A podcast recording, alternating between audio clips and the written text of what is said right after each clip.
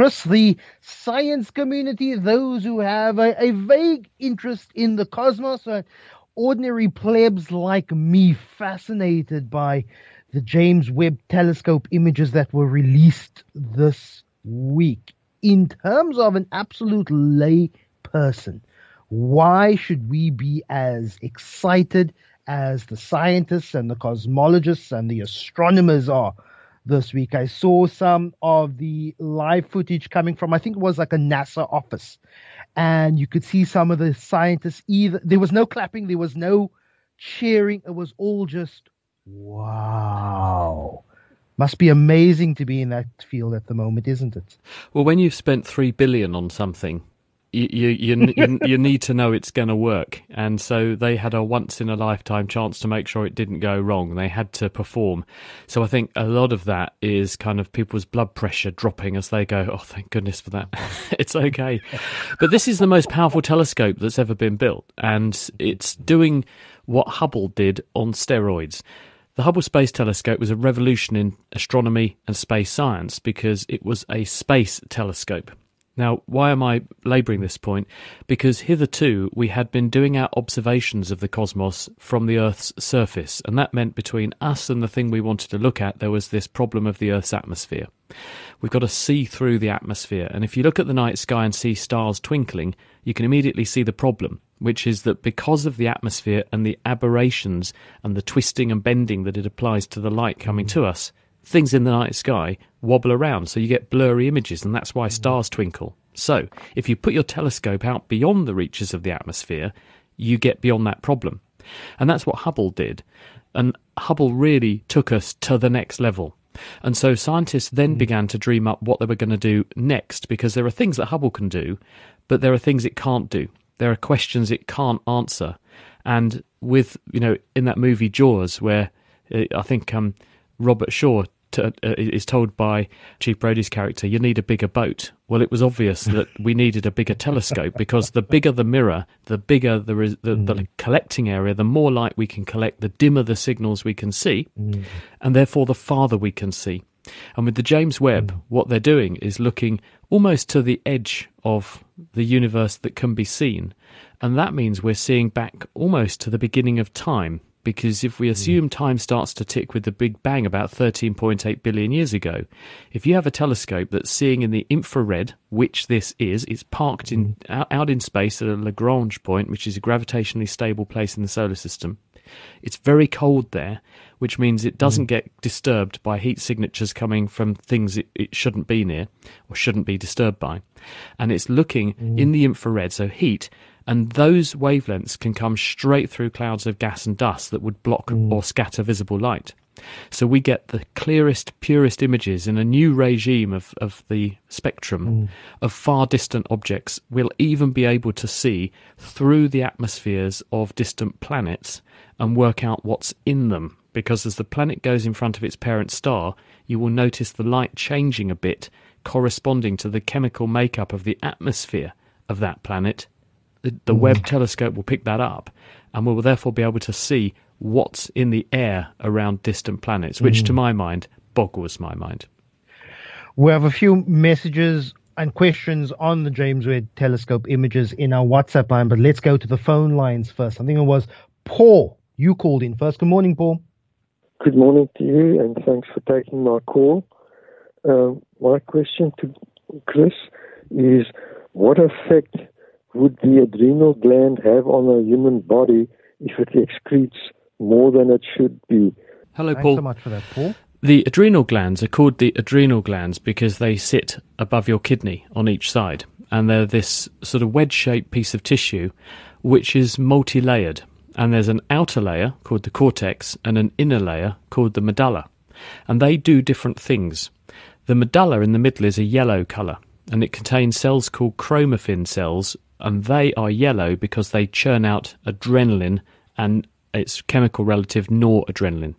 And so when we want to get excited about things and we want a big surge in adrenaline, you literally do get that because the sympathetic nervous system says to the adrenal medulla, churn out adrenaline and it goes around your bloodstream and it has effects on all of your tissues in your body, boosting metabolism, widening your pupils, making your heart race, putting up your blood pressure in certain parts of the, the, the system, and making you breathe faster and opening up your airways. If you get a tumour there, you can get abnormal production of adrenaline, and then you have things like anxiety attacks or panic attacks or bouts of extreme high blood pressure, and that is called a pheochromocytoma. But what you're referring to is a different kind of growth that can happen on the adrenal gland, which is in the outer layer, the rind of the adrenal gland, which is called the adrenal cortex. And that site of the adrenal gland makes a different kind of chemical signal. It produces the, the hormone cortisol. And cortisol is absolutely critical for life. It keeps us healthy, keeps us happy, gets us out of bed in the morning, literally, because when you have signals coming from your brain's pituitary gland, including one called ACTH, it activates cells in the cortex and those cells then churn out cortisol. That cortisol goes around your body, visiting every cell and changing the pattern of genes that are turned on or off in those cells and thereby controlling your metabolism, controlling the level of glucose in the bloodstream, controlling the amount of sodium in the body, and therefore basically controlling how well you are. And if you develop a tumour there, and it doesn't have to be a cancerous tumour, it can be a benign growth there, sometimes that tumour growth can become autonomous in its production of cortisol. In other words, it doesn't need the signal from the brain anymore, which is keeping the level correct. It just starts churning the stuff out. And when that happens, you start to make too much cortisol and you develop a condition called hypercortisolemia. And that makes people look like they're on steroids. And they tend to have uh, they get quite bloated in the face. You can redistribute fat around your body. You get high blood pressure, and people can become diabetic. And under those circumstances, it can sometimes be treated with drugs that block the production of the cortisol, or they can find where it's coming from and remove the affected adrenal gland or part of the tissue, and it usually can stop the problem. Paul, really appreciate it. Andre, good morning. How are you? Good, thanks. Good morning, Lester and Dr. Chris. I go ahead. My question is this. Mm-hmm. Um, if there are about 7 billion people on the planet now, how many people have ever lived? It's a fascinating question. Chris? Um, well, the answer is, in fact, there's probably more like 8 billion people on Earth right now. Um, but we, we can calculate how many have ever lived. I don't know the number immediately in my mind, but um, we, we did this as a question a few years back because there is this age old claim that there are more people alive now than have ever lived. It's absolute rubbish. The number of people who've ever lived is, is in the hundreds of billions.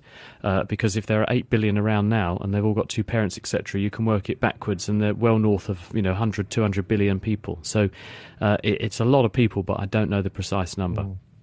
Let's go to another question. Yeah, Andrew, I hope that answers your question in the hundreds of billions.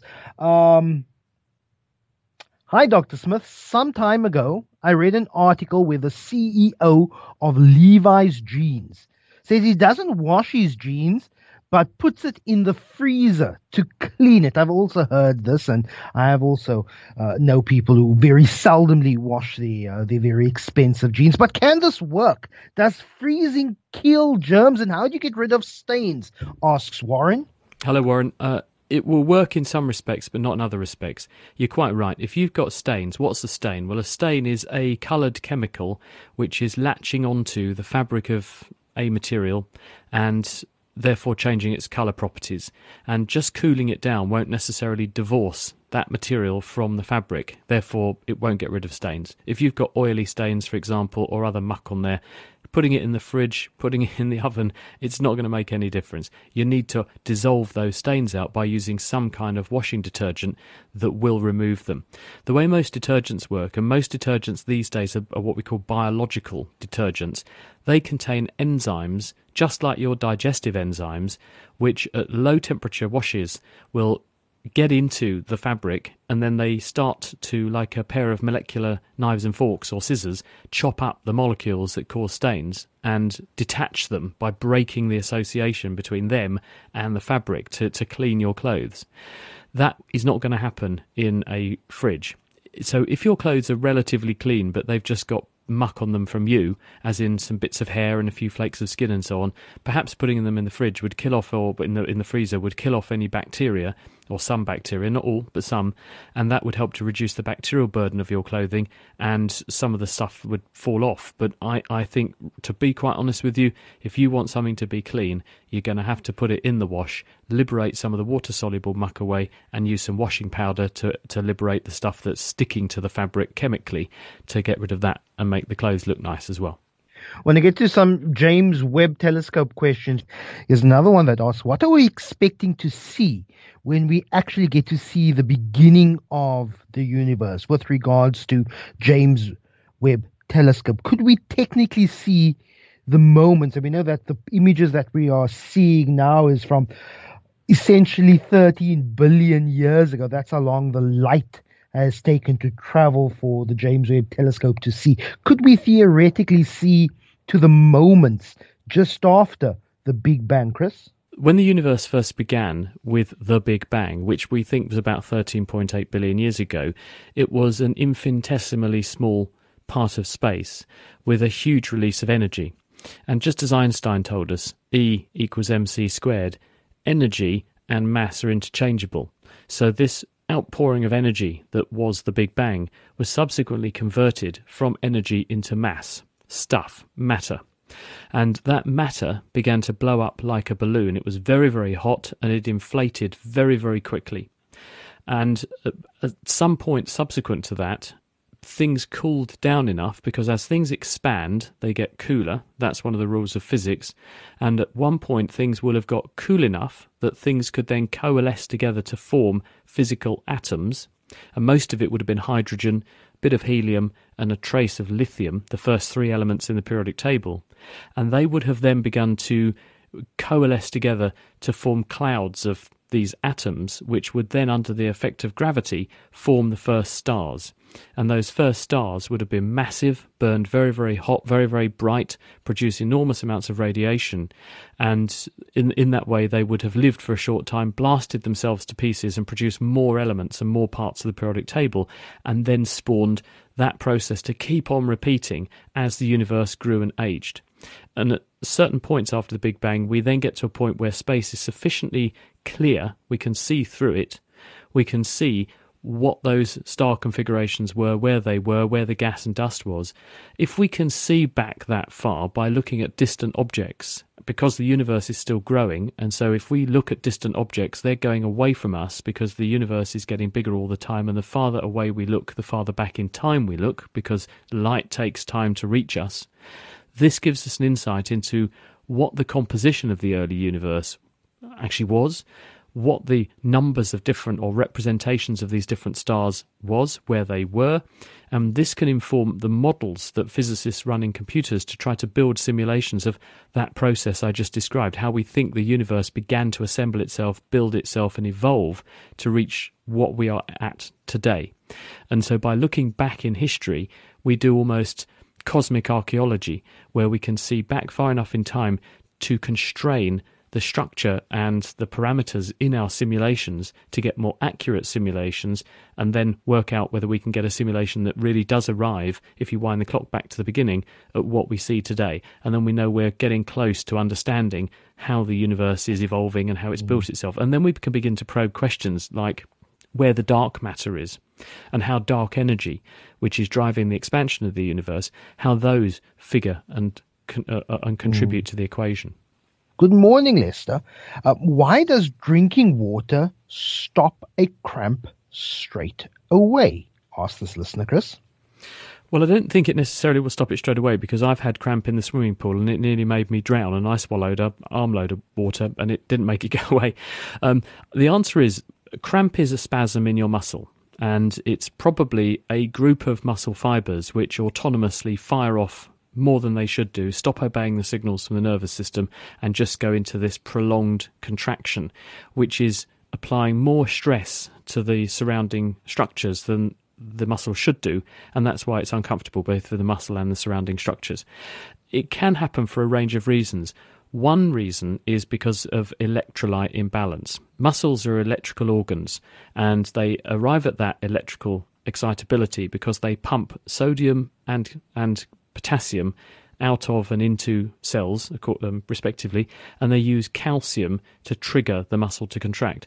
So if there is a problem with your electrolyte balance, the dissolved salts in your body, then it will make your muscles more or less electrically excitable and more or less electrically unstable. And this can be a risk factor. And so, therefore, if you are dehydrated, you've lost a lot of salt, you are at higher risk of this happening. And so, it may well be under certain circumstances that if you put that water back in, then you help to reset the equilibrium. And that will help your muscles to be be more mm. in balance and operate more the way they should. Mm. Let's go to the phone lines now. Temba in Lansdowne. Good morning, Temba. Good morning, Lester. Um, my question is today, Chris was speaking about time as if it's an objective phenomenon. And maybe two weeks ago or a week ago, you and he were discussing time as a man made feature of what we do on Earth. Mm. Can you explain the difference to me, please? Mm. Thank you. Well, uh, we were saying a couple of uh, weeks ago, you're quite right, that when we measure time, we've decided on what our units of time are going to be. We call a second a second, and we've we've got a way of defining that. But that doesn't mean that you you have to measure time that way because if you'd asked somebody uh, uh, 2,000 years ago how long a second was, they would have looked at you blankly and said, What are you talking about? We have constructed the second in the more modern era. Previously, people would have talked about hours of the day, and before that, they would have talked about days of the year, and before that, they might have talked about seasons more. So really, there, there's two aspects to this. There's this, there's time in terms of the time the universe has been around, and then there's time in terms of our recording and documentation of it. We know that there's one constant in all of that, which is the speed of light. We know that light travels at 186,000 miles an hour, which is 300,000 kilometers miles a second, which is 300,000 kilometers a second, and therefore we can use that as a yardstick. And then any measurements we make, we can say we can make them relative to the speed at which light travels, and that's where this concept of a light year comes from. Light traveling for one year at the speed at which light travels across space is one light year. And that's not going to vary. And it doesn't matter where in the universe you make that measurement, you'll get the same answer. So there is a way, therefore, of dating or aging the universe, even though we have invented our way of recording time because light speed is a constant. We, we know we're talking the same language regardless of where and when in the universe we make that measurement. Question here on the WhatsApp line. Let's go to a quick voice note. Johannes, let's have a listen. Uh, good morning, Lisa. This is John here. I've got a question for uh, Naked Scientist. I would like to hear his opinion on whether he thinks that with a combined effect of the JWST plus the new upgraded Large Hadron Collider, mm. whether he thinks that we are standing on the cusp of a new Copernican revolution. And what, what would that mean, a Copernican revolution in today's terms? Appreciate that, Chris. Uh, what we mean by a Copernican revolution is Copernicus was the guy who wrote the book De Revolutionibus, um, which was all about the idea that rather than a um, Earth-centric universe where the entire heavens go round the Earth, um, what Copernicus realized over his lifetime but couldn't say because he would have been um, t- taken as a, a, heretic and probably put to death was that actually that's not true. And the sun is at the center of our solar system, and our sun goes around the center of our galaxy where there's a huge black hole, and our galaxy goes around in a big merry-go-round of other galaxies. And this is all going on all over the universe. And that was a real about shift in thinking that the Earth was not the center of the universe. And that was brave people like um, Copernicus, who on his deathbed said, This is what I think. Galileo got into trouble for saying much the same thing based on real observation. So, in other words, it is, what John is saying is, are we on the cusp of changing our way of thinking, our view of the universe and physics based on the work that's going on with tools like the James Webb Space Telescope and the Large Hadron Collider? Well, I think we're not going to suddenly see an about turn in physics because we we are doing science in a way these days because of the way science is done where we slowly push back the frontiers we get more and more sure about answers but we rarely say we've suddenly solved something a good example of this, the Higgs boson. It's 10 years this year since the Higgs boson, sometimes called the God particle, was discovered by the Large Hadron Collider at CERN. They didn't wake up one day, turn on the particle accelerator and then say, there you go, look, we've spotted the Higgs boson. What they did over a long sequence of experiments was become more and more sure that the theory that Peter Higgs, after whom the Higgs boson is named, had advanced was the right one. And they eventually had a point where they'd got to the to the point where statistically they could argue they were extremely confident in the existence of this particular aspect of physics. And I think this is the way we're going to see it go. The current Large Hadron Collider experiments, they're going to start to, at higher and higher energies, trying to explore a range of different questions, including things like what dark matter is. One of the biggest problems in the universe. We know that when I look out into space, I can see only a fraction of the stuff that is adding gravity to the universe probably only a fifth of it. I can see about 5% of what must be gravitationally active in the universe. So where's the other 25%? We don't know. We call it dark matter. We don't know what it is. And therefore, we have to come up with some kind of way of discovering it because it does earmark a very important step change in physics when we get there. It, it will be a huge step when we find out what dark matter is, but we're not going to do it all in one go. We're going to do it by combining a range of different tools and discoveries and informing theoretical physics with experimentation and vice versa.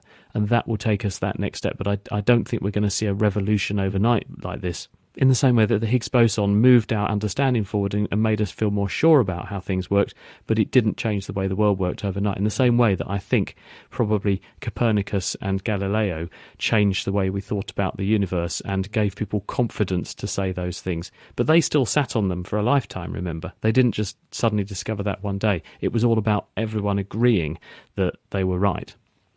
Barris will be our last caller this morning. Good morning, Barris. Hope you're well. Morning, Mr. Morning, sir. Thank you. Because um, I'm curious to know, as you know, um, 567 broadcasts on an AM signal. Now, why is it that when you go into power lines or a building, the signal gets horribly distorted as, and nothing happens on an FM frequency? And does AM have any advantage over FM? Uh, the the difference always... between the two is in is in the frequency, and AM are waves at a much longer wavelength than FM. And the way in which the information is encoded in AM is quite different to the way the information is encoded in FM. So, in order to send the speech through AM radio, what you do is you have the radio waves all at the same wavelength, so they're the same distance apart, but you add the signal of the voice to how tall the waves are, so that the waves get taller and shorter, taller and shorter to add the speech to them. FM Mm. frequency modulation, you have a wavelength which you're tuned to, and then you vary the frequency a little bit either side of that to add the information about the speech. So when you go near a power line, if the power line is producing some kind of radiation, then what it's going to do is is add to distortion to the height of the waves of your AM radio so that the information is lost because suddenly that's no more meaningful information about how high the waves are because they're mm-hmm. being drenched out by the sounds coming off the power lines. Whereas with FM, this is not going to happen because you've still got those important wobbles away from the core frequency, the frequency that the, the radio is broadcasting at either side of it. And that's not going to change because the power lines are not producing radiation at that frequency, which can interfere with that particular broadcast ties in nicely with a regular listener of our show, um, Chris Tudi, who's for days and days been complaining about our signal uh, at her home. But this morning she came back uh, just as a courtesy because she regularly sends us a message saying the signal is bad. And she says, just to update you regarding the interference on our radio, it was caused by a new security power pack that we had installed. Thank you very much. After our uh, IT department checked up on whether she can hear us probably, pro- properly. And that's connected to what you're saying now uh, about interference when it comes to particularly uh, AM waves. And there's a satisfied listener for you.